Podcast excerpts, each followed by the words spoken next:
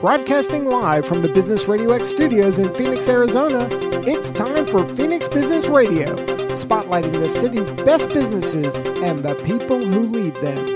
Good afternoon, Phoenix, and welcome to Legitimate, your favorite legal podcast, talking about all of the fun stuff that affects consumer rights issues every day. And we are your hosts. I'm Rochelle Polton. And I'm Mike Polton. And we're here to bring you the legitimate perspective on all sorts of issues that we handle every day. And today's topic is self employed, managing income and expenses. Dot dot dot during a crisis. We have two awesome guests with us. We have Paul Hirschenberg and D. Patrick Lewis. And Paul, why don't you give our listeners more info about your awesomeness? well, thank you, Rochelle. So, I run a couple companies. The first one uh, we primarily focus on employee benefits is Hirsch and Stone, Stonewalsh Insurance Services, insurance and employee benefits. I'm also a financial advisor and have a financial advising firm as well. And Patrick. My name's Patrick Lewis. I have been a residential realtor for about 18 years now. I'm also managing broker for uh, Realty Executives Phoenix and I am a past president of the Scottsdale Association, past president of the Arizona Association, and a two-time Realtor of the Year. That is Excellent. awesome. well, we're very glad to have you both here today.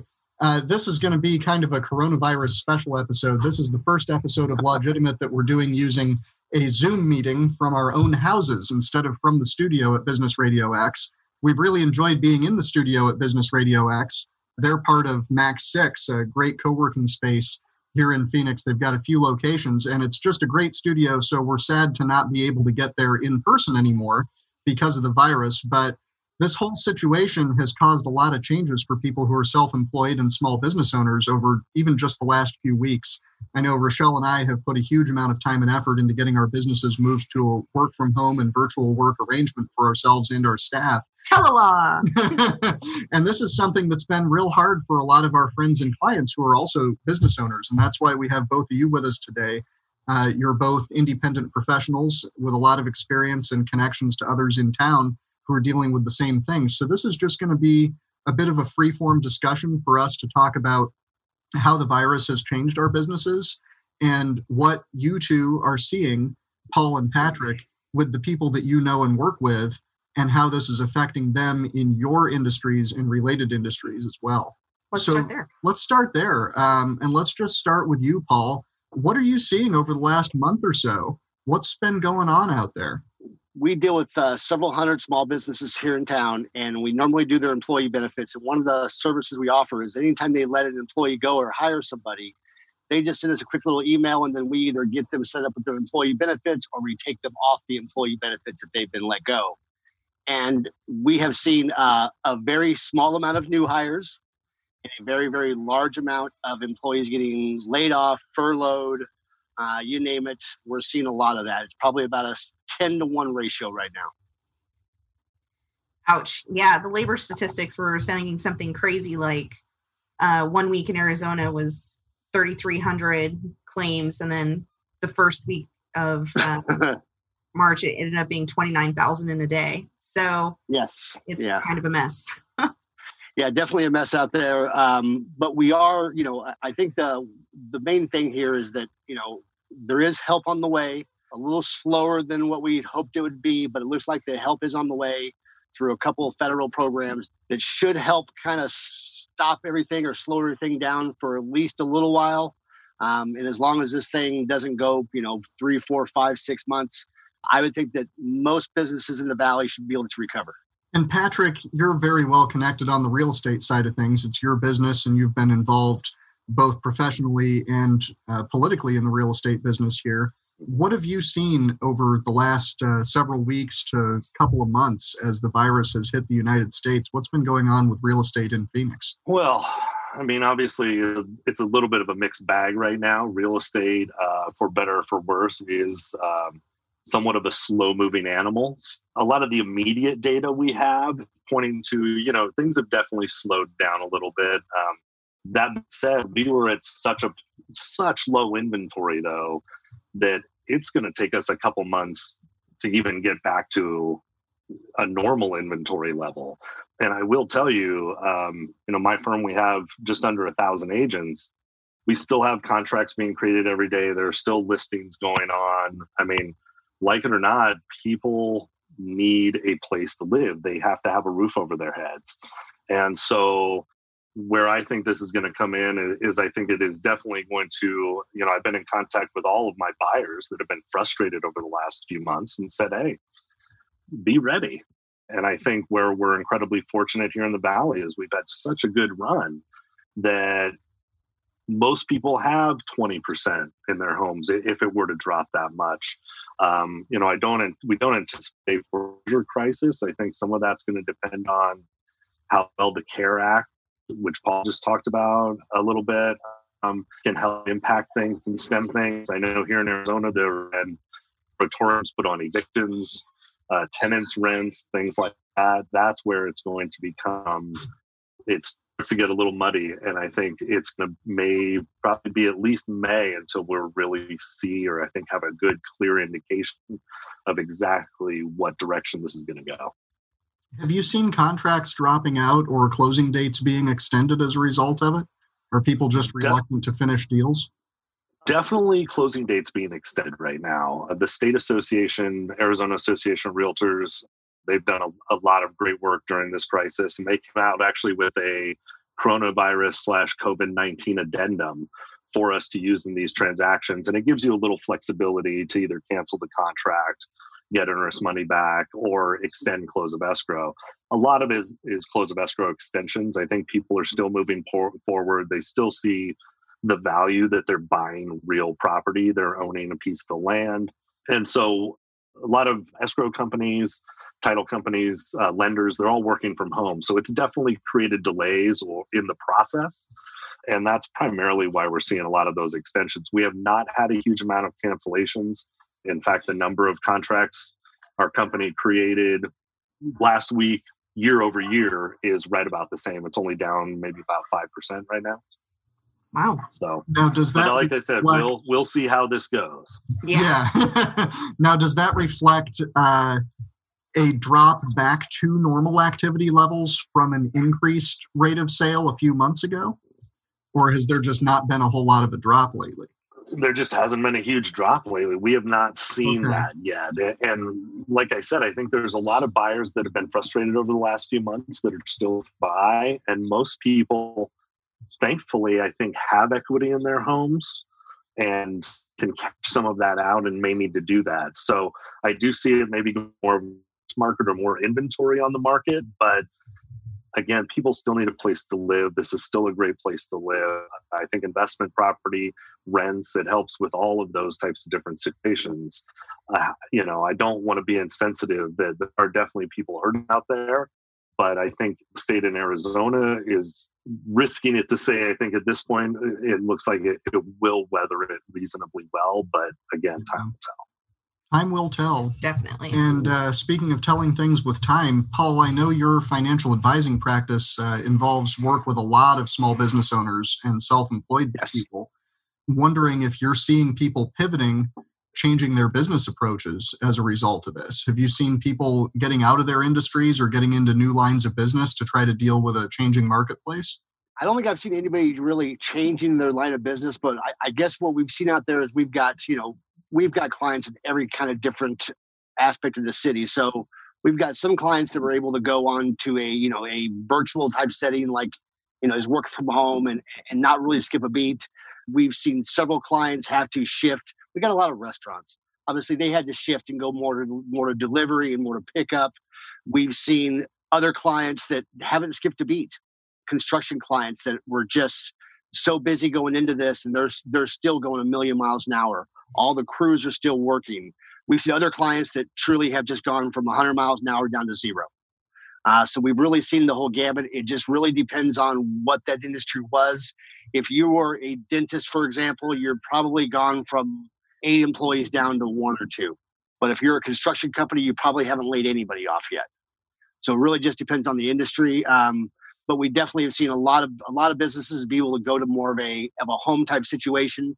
And I think from my standpoint, I think one of the things that we've noticed is that we're actually getting stuff done at a faster pace right now than we were getting stuff done a month ago.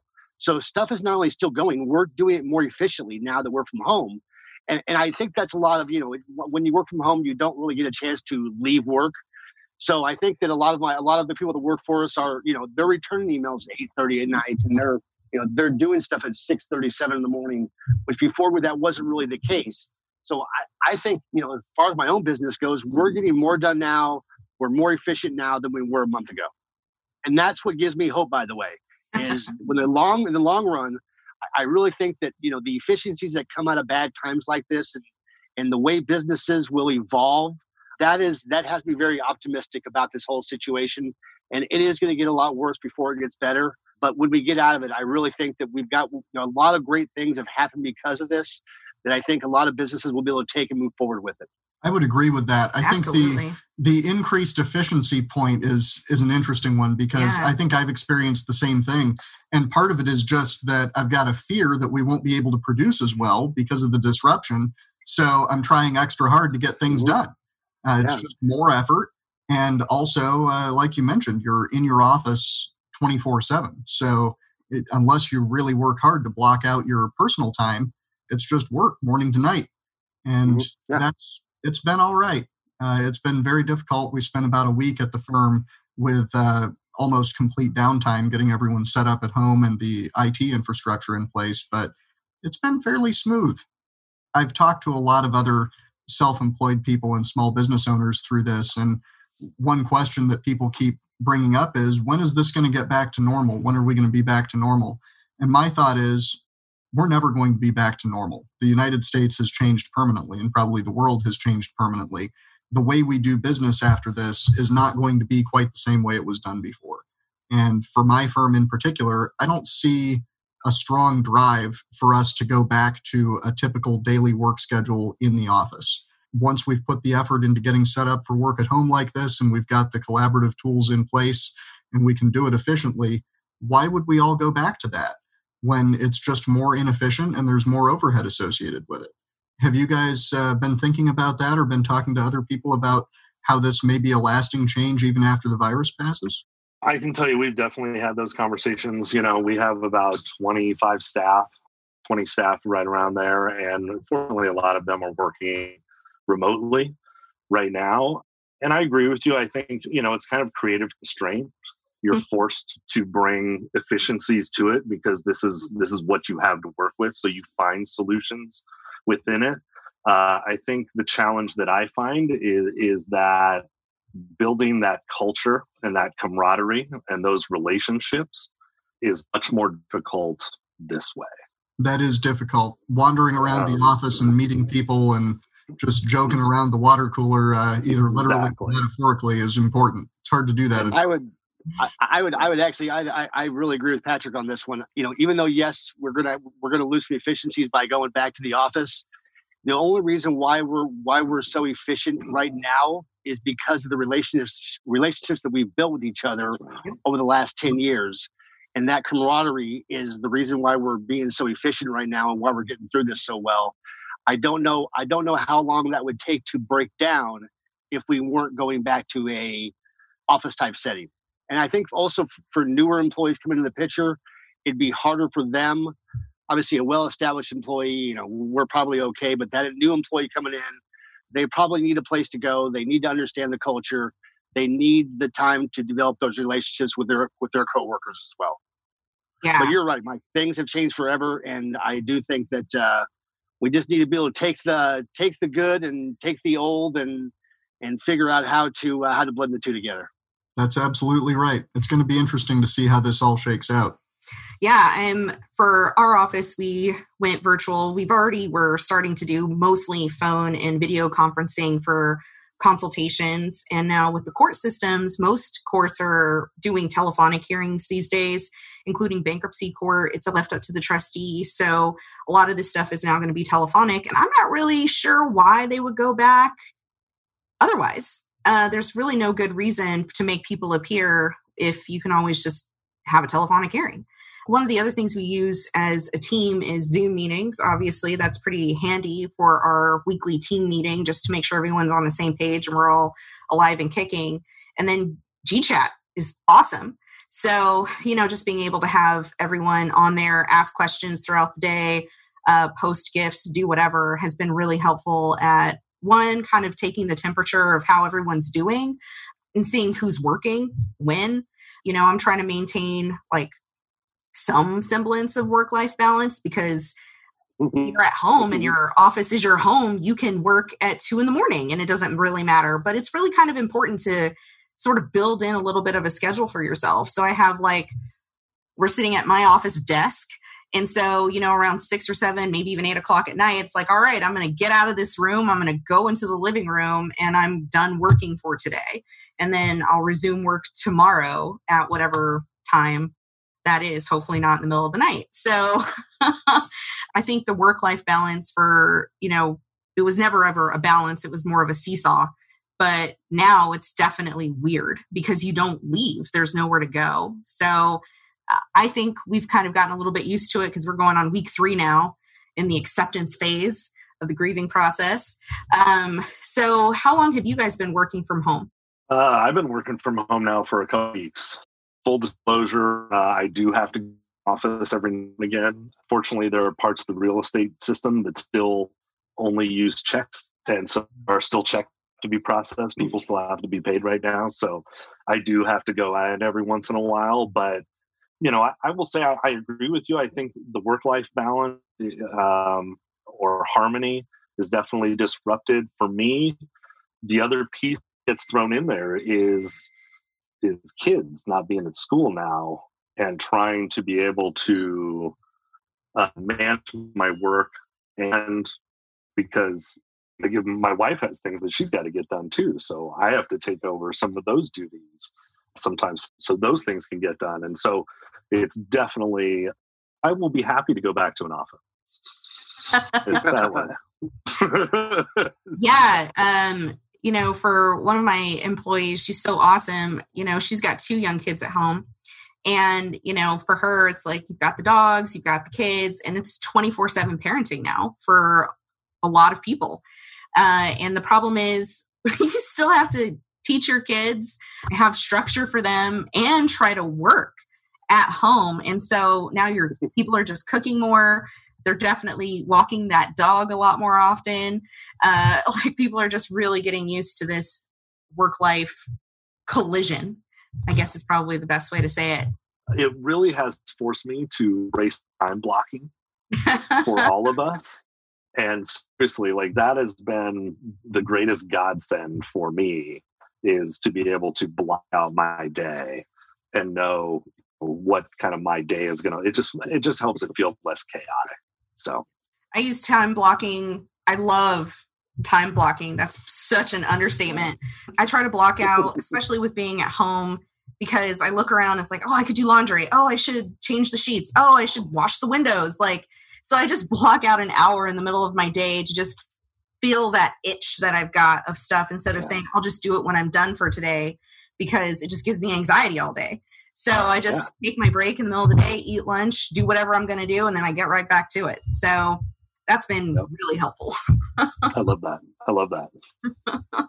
uh, Mike usually sees me walking around with my headset he's like, "Can you stop pacing?" she does loops through my work area. I know both Paul and I. Literally, how we get steps in is we take phone calls. Yes, so, yes. yeah, like I could probably go out on the patio, but you know that's the other issue too. And about a month from now, it's going to be triple digits. It's going to be a little hot. And then, you know, getting out of the house, I think we're going to see a lot more people walking their dogs at about 4 a.m. yeah. 11 p.m. at night. but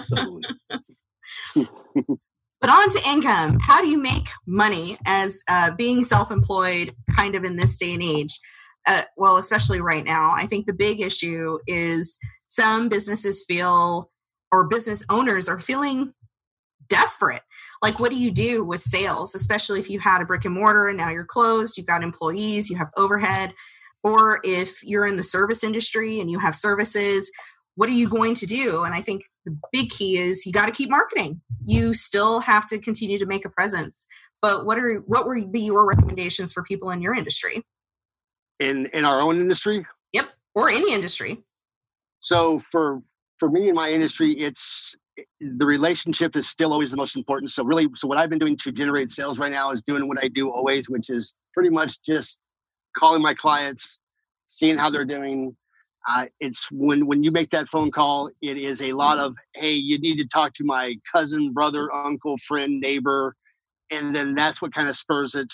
So really, it's just doing what I've always done, which is just try to communicate. We've obviously ramped up all of our social media and MailChimp stuff to keep clients informed as to what's going on. Uh, that helps a lot too. But like I said, the main thing is just responding when there's a question, reaching out, um, and then just trying to do some general marketing where instead of maybe marketing to a product, you just try to market to the, you know, you try to do something that's fun and something that uh, will take their mind off things for a few minutes. I like it. What about you, Patrick? I mean, obviously, for us in our industry, we've had to do quite a bit of pivoting in the last couple of weeks um, for just um, showings primarily. Uh, that's obviously been a big issue, and then listings, people wanting people coming through their homes, things like that. But what I've told agents, and, and listen, I think most small businesses are all very similar when you break it down to basics. They need lead generation, is what they need. They need to find a way to create customers and clients. And I always believe that comes from knowing your audience, but also it just comes from being helpful. And so I've encouraged all of our agents right now just to use this time as an opportunity. A lot of uncertainty out there, not always confident in what you're watching in the news. There's a bunch of different sources coming at you. Reach out to your clients and, and people that have done in the last two or three years. Offer to be a resource uh, answer questions for them. Can you help them? What are they struggling with? Did they just lose a job? You know, I think there's a lot of those types of opportunities for us just to be human and care one another, uh, and yet still have that as a way to, like in my business, which is really top of mind marketing, to stay top of mind and to stay in touch with people. And and I will say, in this kind of age of quarantine, it is one of the things I can do on a daily basis that helps me feel normal. So We've, is just uh, reaching out and having those conversations with other people. Yeah, we really Mike, enjoyed being a uh, a resource. So I know, Mike, uh, your business has undergone some changes. Huh. Let's talk about yeah. that. yeah. So uh, when it comes right down to it, I think uh, uh, my business was impacted probably almost as much as some restaurants have been impacted. Although fortunately we're in a position to deal with it more easily than a lot of restaurants are. We are no longer looking for new medical malpractice cases.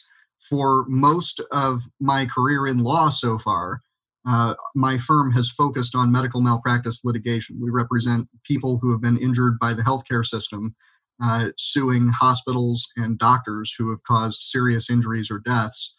And a big part of running a business like that, the, the law firm as a business, is being able to value those cases accurately before you take them. Because we do them all on contingency. The firm fronts all of the money to run these cases, and it takes typically three to five years to complete a major medical malpractice case. It's a very lengthy process, and there's no way to shortcut that. It takes that long before you get the result. So, when I'm evaluating a case up front, I have to determine, first of all, whether it's a winner or a loser. And got to know that it's quite confidently a winner. We, we don't take questionable cases on the facts.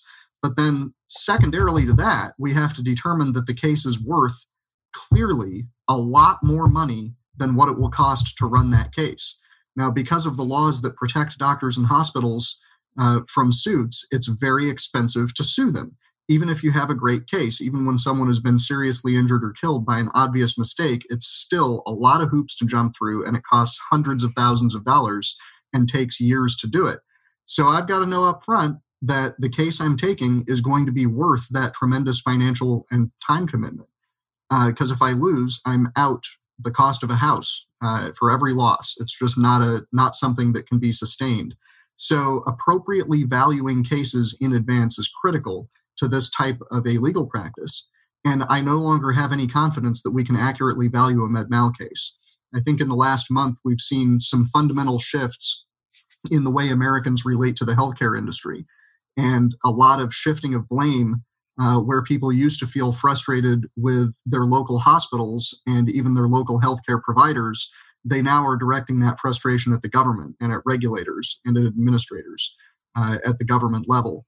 And that's not something that I can help with. That's not a, a narrative or a, a paradigm that works well for medical malpractice claims. So I, I don't think that the traditional uh, approaches to determining the strength or value of a medical malpractice case will hold in the long run. And as a result, I'm not taking those risks anymore. So our firm is shifting now, for, whereas we used to do about two thirds medical malpractice and one third small business law and other uh, other types of law we are now dropping MedMal, except for the cases that we are still litigating, which uh, we will continue to pursue. Um, but we're looking now more for small business clients and for individuals with legal issues that are transactional in nature. So we're going to get back to helping local business owners, uh, restaurants, uh, cleaning company owners, uh, the types of entrepreneurs and self-employed people that we've helped more in the past. Uh, we're going to to return to serving that community locally because they need the help right now lots and lots of advice. yeah. yeah. for me, I mean, uh, at you know AZCLG, we did credit repair, credit counseling, debt consolidation, and bankruptcy. And you know, right now with the state of you know the economy and the uncertainty, it's just very complicated giving people you know blanket advice right now it's so individualized and for so many people it's like you got to wait and see what's going to happen and for some people, you know, it's like, yeah, you're probably going to end up filing bankruptcy in six months. So that's just sort of the reality of it. But with X Firm, you know, we primarily just do financial consulting and help people with financial transaction planning, which is a little bit more strategic advice. But with any business that's trying to pivot or decide what their next step is, the key is you have to keep moving forward. Even though the world seems like it came to an end, it didn't. Like we've got to keep moving forward and we're all in this together and there's tons of professionals out there that are happy to come together and give people advice you know whether it's legal advice or just marketing advice or sanity or uh, there's tons of apps out there for people who still want to mix and mingle like uh, the Houseparty app or just zoom or facebook or whatever video chat there is um, you know you still have to incorporate that into your daily lives otherwise you'll go nuts so, what are you guys doing to stay social and still focus on your business? I am uh, fortunate enough that it, it, turned out that a lot of my clients uh, are also and have become really good friends. So they, the kind of the commingling there of the calling them to talk about how their business is doing. Um, it's really they're really are friends of mine, so that's helped a ton. I'll tell you the, the one of the cooler things that that well, the virtual happy hours are pretty cool um, we're actually you're actually able to see people that you haven't seen in a while in a social setting, which is cool. On a social side, me and some uh, our weekly Tuesday poker game obviously got canceled, so we were actually able to to do the whole the whole poker game online. so it was really cool. So it's just once again, it's just using this technology to to keep things you know keep things at some kind of normalcy but yeah, that's that's what I've been doing. Just a lot of a lot of once again talking to clients and just uh, clients slash friends, and then uh, doing a lot of this stuff. This stuff is awesome. Love it. What about you, Patrick? Yeah, I think it's a lot of the same for me. You know, like I said earlier, I, I do feel like a lot of this uh, is creative constraint, and I'm always amazed at how um, people use it. A friend of mine has something that she does called Wine Down Wednesdays and it's on Zoom, and anybody can pop in, and you bring a glass of wine, and you just come and talk and hang out. So, you know, I think again, it's just um, providing ways for to be helpful in your communities. You know, I know for like for our kids, uh, trying to set things up with them and their classmates, even to do some Zoom and some socialization. But you know, like I said earlier, I think just um, I do a lot of calling the agents that we have um, calling my clients, um, clients from the past probably two or three, maybe four years. They got a lot of questions right now. They're concerned about their home values, all of that. Um, and it's a great time just to reconnect. So, you know, I shouldn't say that I can possibly, but I have not been fantastic at keeping in touch with every single one of my clients. It's just a it's a gargantuan task for one person. This is an excellent opportunity to do that. and it's an excellent opportunity to kind of slow things down a little bit and examine exactly what are necessities within the business um, and what have just been distractions lately. Uh, so, you know, uh, again, I want to be sensitive to just how crazy this pandemic is and, and how I think destructive it can be for some people. But I do think, at least me, I'm using it as an opportunity to kind of reset some of these processes and bad habits that I've gotten into. Yeah, I definitely can agree with that. I've become like Susie Homemaker over here. I made cupcakes today. wow. I, uh, I cook more. I definitely clean more. Work ends at a normal time because you're not fighting traffic to go anywhere. Right. Yeah. it's just weird. This is, uh, and I, agree, Patrick. Even though this is a horrible, horrible thing, um, you have to take the goods out of it, and Yes. some of the goods are the ability to, when you're working from home, do those projects that you've been putting off for a year to get us started. I mean, this is a great opportunity, you know, to obviously reevaluate your processes, but really just those things that are on your list, your to-do list that you never really have a chance to get to. This is the time to do them. This is the time to actually find that old that old thing out, and just get it out and say, okay, what's the first step in getting this getting this task going? And you, before you know it, you've got that you've got that thing that's been you've been putting off for six months and it's done. So yeah, so I'm trying. I'm trying. Obviously, yes. Like we obviously know this is a horrible thing, but I'm trying to find the good in this. Obviously, it keeps me sane. But by trying to find the good in this whole thing, um, it it's it's helping me move forward and get things accomplished that, like I said, I've tried to get accomplished for years, with being stuck in traffic and all those things that on a daily basis that I, I was doing, there wasn't any time for it. Well, now there is, so there's no excuse anymore. So I'm going deep into my into my to-do list, like 100 pages back, going, what did I not accomplish? And I'm reevaluating those 10, 15 things. And I'm saying, I actually want to get this thing done today, and I'm going to do this one tomorrow, and I'm going to fix that thing out outside in the porch, and I'm going to fix mm-hmm. that light bulb. And I think just doing those tasks, it, it helps keep things sane. And then obviously try to turn the TV off whenever you can. yeah, the news will rot your brain with too much of that Yes, Needed, for sure. in doses. Yes. So let's talk about this SBA loan that is coming out. I know a lot of people have a lot of questions about it, whether or not their businesses qualify. I think they call it the Paycheck Protection Program. That's one of them. There are a couple PPP. options to. So the PPP is coming out shortly. I just did the Chase webinar on it this afternoon, and I've got to say they really didn't have much information. They just kind of uh, said the information is going to be coming, but the last I had heard, the application window is supposed to open tomorrow. But Chase does not seem to be prepared to accept application materials tomorrow.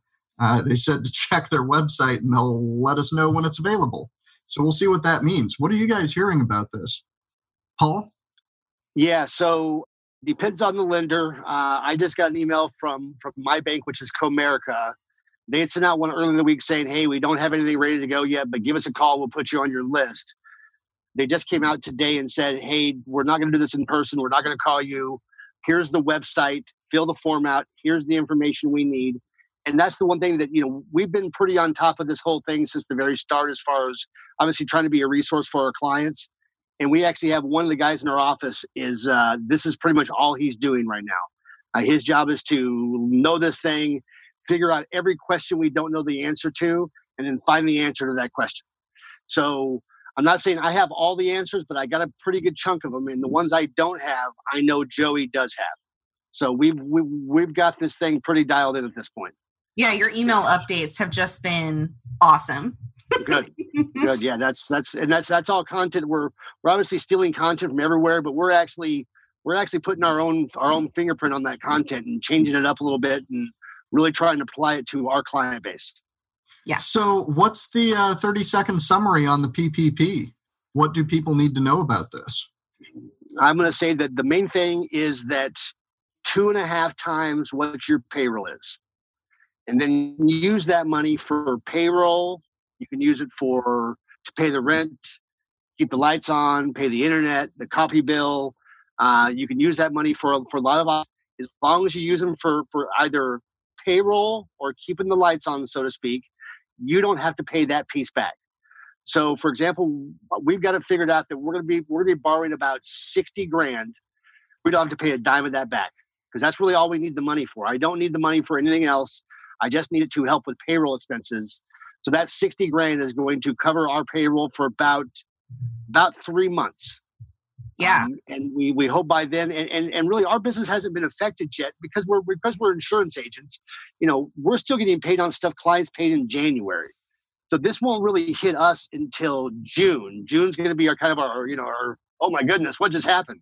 So this is going to allow us to have some money set aside so when June and July and August roll around, we're going to be able to weather this storm with, with pretty much no problems at all.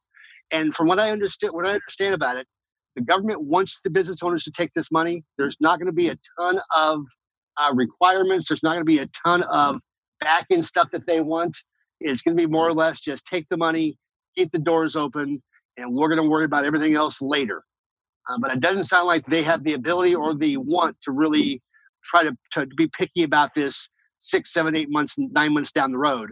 They just want you to take the money, keep the doors open, and then they're pretty much going to forgive the loan. Now, do you know uh, the one question that seems to be coming up with a few people I've talked to is whether uh, independent contractors that you use on a regular basis yes, all right, as payroll money for the forgiveness right. portion of this. So that's I'm going to say that that is 90% of the questions we get right now. It has to, has to deal with 1099s. So here's here's here's the way it's going to work.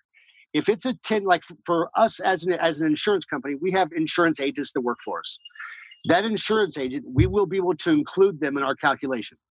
So, yes, we can, they do count as payroll. However, if you're paying, if that independent contractor is actually their own actual corporation, we have some of our agents that are that are corporations. In that example, they will not be included under us. They'll have to file their own PPP loan. But if it's truly if it's just an individual and that individual is your 1099, then yes, they can be included. Yes, you can use that money. And no, you do not have to pay back what you give them. Now, what about businesses that use an arrangement where their payroll comes from a different entity than their operation? In other words, you've got a one entity that's set up to handle your payroll, so your W two employees are paid through that entity, but it's not the entity that actually operates your business. Say that one more time. so you basically have a PEO. Oh, a PEO. Okay, so if it's a PEO, uh, that still qualifies because the PEO is a co-employer relationship uh, legally, so it doesn't. So that shouldn't matter at all. Okay, good to know. Um, and do you know? Do you have any specific information yet on exactly what these loan terms are going to be, what the interest rate is, and what the period is? Because I've seen uh, all over the place. So it depends on the loan program you're going with. If you're going with the, the, the disaster relief one that gives you the flat, the emergency ten thousand, That'll be a 30 year payback. Yeah, they're going 30 years on that. And I want to see the rates on it in the mid to low threes. Okay. And then the for the uh, for the for the PPP program, um, it, let's just say you borrowed a hundred thousand and you only use 50 for payroll, and then you use that you, you you took the other 50 and used it for something else that wasn't qualified. You would have to pay that other 50 back, and I'm not sure about the length on that loan but I do know the percentage rate's about 3.65%. Patrick's holding up the two fingers. I think that means that's a two year term, and I think I've seen that also. Yeah, that, at least that's what I've seen from most of the banks right now for the PPP is it's been a, a 0.50, like a half percent interest rate, and then a two year term. But I know different banks are implementing it differently. Yeah. Um, yeah. And I will say, I don't because we, we've looked at this for our for our landlords, property management companies, mm-hmm. things like that there doesn't seem to be a lot out there at all on it right now. I think mm-hmm. this is so new. They're just kind of flying by the seat of their pants right now. So, you know, I get it and, and I'm appreciative of it, but I think information is kind of all over the place. And I'm appreciative of having somebody like Paul around to be able to call and ask about it. Yes. And Paul, do you have any sense of whether the uh, applications for this are expected to outstrip the availability? I mean, I know that's kind of a ridiculous question to ask at this point because yeah. it's never been done before and nobody really has any data. But is this something where only a fraction of people who apply are likely to get it? When this thing first came out, I was like, I, I was just the opposite. I'm like, oh, this is plenty of money. This will be plenty of money to take care of everybody. and, then, and then, you know, and then, and then, like it's like six, seven hours later, I'm like, there ain't no way this is enough money. so so I, what I think we're going to see here is we're going to see uh, phase four and a phase five and a phase six and a phase seven. Um, I think when when the money does run out, the, the really one nice thing about owning the printing press is that when you run out of money, you can just go make more. Just dilutes the rest of ours. oh, hey, but but it, the reality is, as long as the rest of the world also is printing money like mad, then it really doesn't dilute anybody's money because, well, it just dilutes it, but it doesn't it doesn't cause any currency issues. So, long story short, I think they'll just keep putting more and more money out there as much as they need to to ensure the businesses can keep their doors open. And like I said, I don't know. This is never meant to be a one year fix. This is meant to be a you know 75 day fix that's really all this is meant to be. And if as long as we can all be back to work in 75 days, I think we are going to see a, you know, a V-shaped recovery. However, the way the data is looking, uh, this might extend past that. if it does, if it does, then truly they're going to have to come up with with new, more creative ideas. Because yeah, because this is if, if if it goes if it goes past 75 days, we have a whole new set of problems to deal with, and uh, I think that reality is just now starting to kick in. I'm a day by day. I'm a hope for the best, plan for the worst kind of guy. But if I have to bet my money on an outcome, I'm going to bet on this not going smoothly and taking a really long time. Kind of a mess. Yeah, I'm, I'm, I'm, I'm pretty sure. I'm pretty sure that that website is going to crash tomorrow, really badly. yeah, that's so, fair. I, I, think the other piece to that is I, I think that that this also comes back to the reason why you want to have a good relationship with your bank and your banker and the branch manager uh, when it comes down to it, these branch managers are going to take care of their favorite clients first, just like you mm-hmm. would or I would. Um, so as long as you have a good relationship with your bank and your branch manager, I would think you're going to get taken care of. If you don't, maybe it's time to send them some cookies or some some some cupcakes or something. Exactly. Gotcha. so I've got a quick question for all those self-employed people or people who are commission based. So, you know, you've got agents who real estate agents out there, loan officers, people like that. Are they at all does this affect them at all, Patrick? Do they qualify for any type of this payroll relief? Well, if they're W 2'd, it, it, would be my understanding that yes, they. Um, so there will be people that that will qualify for it. Um, I think it is still up in the air right now, though. Realtors are going to qualify for it just because they are such a different kind of animal as a 1099 contractor. Um, and we're still kind of wading through that right now. Obviously, a lot of this is new. I know a lot of our lobbies are looking into it now, trying to get answers not only at the national level but the state levels uh, for a lot of uh, a lot of the realtor members. So um, we're we're still trying to figure some of that out. Um, I am definitely not um, going to be relying on any, any of it because we are generally excluded from a lot of these types of of situations anyway. Hopefully, this will be a little different. I know, um, as I said, NA Association is working on something for that, but it's just such a different animal that I um, at this point, it doesn't look like it, but hopefully, maybe that'll change soon. I was on a I was on a call this morning with a uh, with one of the major banks, and it, it, seemed to hint that the that they would be covered, Patrick. Well, I'm I'm glad to hear that. Uh, we've gotten I think conflicting information from a lot of different sources, and so I'm kind of waiting to hear kind of clarification from some of our leadership, I think, to know what that process looks like and and that kind of thing. So we'll we'll definitely be looking at and keep an eye on. But I, if you're a realtor out there, that's where I'd say you know continue to watch your email and keep in touch with your local and state associations to watch for some of that news. Well, you, you, they obviously have the unemployment. They can always they can always turn back on if, you know for some reason that you know so one of the other government programs failed. I would think that other ones would would be able to pick them up hopefully yeah. In theory you're absolutely right. So everybody's talking about the sba loans that are available. Is there anything else that's come out of these stimulus packages that small business owners need to know about? Uh, what about the personal aspects of the program? Are, are there any aspects of the uh, of the personal bailout that are particularly applicable to small business owners or self-employed well, small business owners are calculated in that payroll number. So if you know if the if this if they're small business owner pays themselves five thousand dollars a mm. month, they're going to be able to get twelve hundred fifty dollars, twelve thousand five hundred dollars to be able to also pay their payroll as well for the next few months. The one thing that's not going to be calculated in that is going to be draws. So if that business owner, you know, they really make 10 grand a month, but they only pay themselves five through payroll, the only thing they're going to be able to, to, to, to count on is that $5,000 reimbursement for the two and a half months. They don't get the $5,000 they took out in draws. What if you've had large single payments that have been characterized as guaranteed payments for tax purposes rather than as distributions? Do so you know if that's going to work? And I'm asking this purely for my own benefit because that's what I did last. Yeah. Are you? Uh, so, but I, I imagine doesn't that doesn't that still run through your corporation though?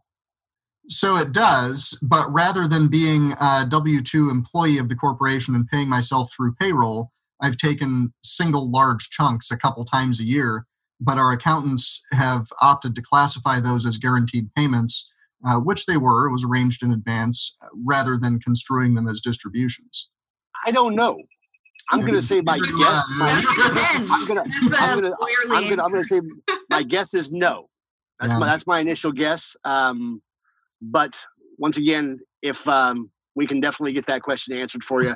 any anybody has anybody has any like of these really specific questions like that?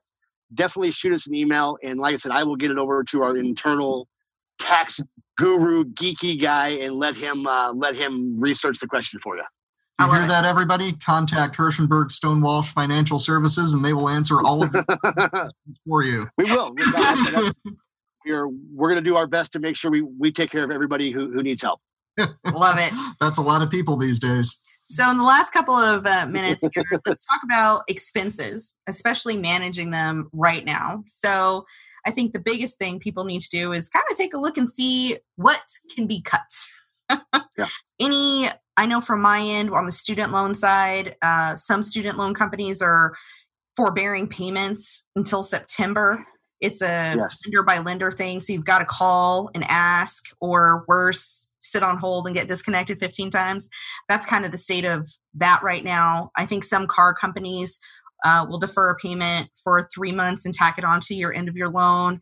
Some lenders are doing things like that on credit cards and on mortgages. And you guys know of anything else that's kind of pending out there to sort of yeah uh, united united healthcare uh, just came out and said for for small for, for you know 50 and under employers um, as long as if the person needs the help they will defer the payment for the group health insurance plan for the entire company i believe until the end of may. Wow. And then and then from there i don't know what they're going to do but uh, there'll be some kind of payment program uh, so we're starting to see a lot of that, and we're starting to see a lot of the insurance carriers come on board and say, you know, hey, we, you know, we know things are we know things are rough right now. Uh, we definitely want you to keep the health insurance for the company. So here's what we're going to do. So uh, right now, United Healthcare is the only one I've seen. Uh, I do know that a lot of the carriers have also said, if just in case you do get uh, the coronavirus, they're not going to hit you with any kind of deductible, co-insurance, co-pays. Uh, you truly do pay nothing uh, with most of the carriers, not all the carriers out there, but most of them have gone that way now. But yeah, definitely the the, the, the putting off of the group health insurance big, bill is a big one because that is a big bill. Yeah, the bigger the employer, the bigger the bill. Yeah. well, so uh, going back to the CARES Act a little bit, uh, there are a couple things that, especially if you own rental properties or investment properties, they can go in that help. Um, there are some forbearance of residential mortgages. I think it's section 4022 and 4023 of the CARES Act talks about some forbearance of residential mortgages. Um, and that's intended for those that have rental properties because section 4024 is an eviction moratorium for non-payment for 120 days. Yeah. Um, and that's pretty much been reinforced by the state of Arizona as well and so you know that um, that's going to affect some people and their ability to pay rents and so if you're you know if you own rental property you need to keep some of those expenses down. Definitely look into that forbearance um, because it can be some temporary relief for you while a lot of this gets uh, gets figured out. So that's one way to to look at expenses. Um, a friend of mine used to say she used to cancel her credit card every now and again because that's how she'd figure out the stuff she was paying for that she forgot about. And so i kind of feel like that's this right now is i'm going back and looking at my expenses and really taking a hard look at do i use this? And is it giving me enough return on my investment? And i think that's some of the best things that you can do for your business right now is really again look at those processes and and look at you know how can you bring efficiency and some cost effectiveness there and is it still even working for you I think is uh, is a great thing because that's wasn't that that's what the P and L is all about, right? Is uh, keeping the expenses down. Yeah, I think there's a lot of line items on there, especially with subscription services these days. Everything is a subscription, and if you total it up, I think a lot of businesses would be shocked at how much they spend on their subscription services. For users that haven't worked there in years, for uh, just unused hmm. accounts now is a great time to start cleaning all of that up. Marketing channels that aren't actually producing, yeah, all kinds of stuff with no real metrics behind it that you've just been paying for, assuming it's doing something good for you. Maybe it isn't. This is a good time to look at it. That's exactly right. Uh, so should I cancel my prepaid legal then? I'm not going to step on any of those toes. But yeah, we got traffic tickets. That's kind of.